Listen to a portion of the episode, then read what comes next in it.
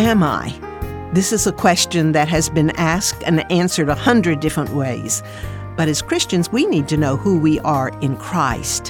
What is our identity as born from above believers? I'm Mary Lowman, and I don't think too many of us really grasp the smallest inkling of who we are in Christ. Maybe it hasn't been taught as it should be, or somehow we misunderstand what it means.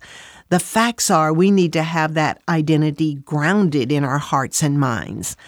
The Bible uses different analogies and types to teach us about who we are in Christ, and this week I want to briefly tell you about three, all beginning with B.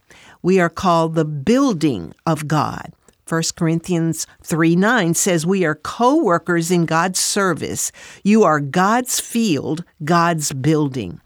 Now, a building's purpose is to provide housing, and our bodies are referred to as the temple of the Holy Spirit. Jesus said that he would abide in us, and John wrote, We know that we live in him and he in us because he has given us of his Spirit. When you realize that your body houses the Holy Spirit of the living God, you know that you have power. You know that you're never alone. You know that your life must be kept pure and clean because the blessed Holy Spirit is constantly abiding in you. I used to do lots of business training, primarily teaching customer service and communication skills. In reality, it was teaching people to treat others the way they would like to be treated.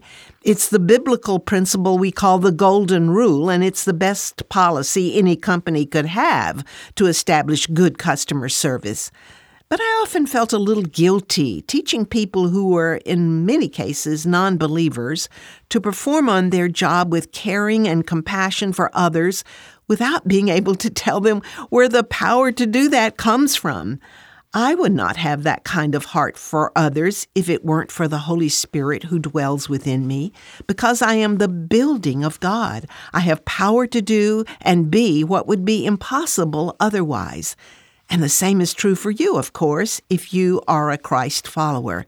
Remember today, as you go out to your work world, that you are a building of God, a house for God's Spirit to abide in.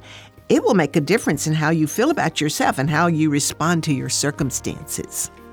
Don't forget that our weekend getaway is coming up in April. This is a wonderful time to connect with others and have great fellowship. More information is available at ChristianWorkingWoman.org.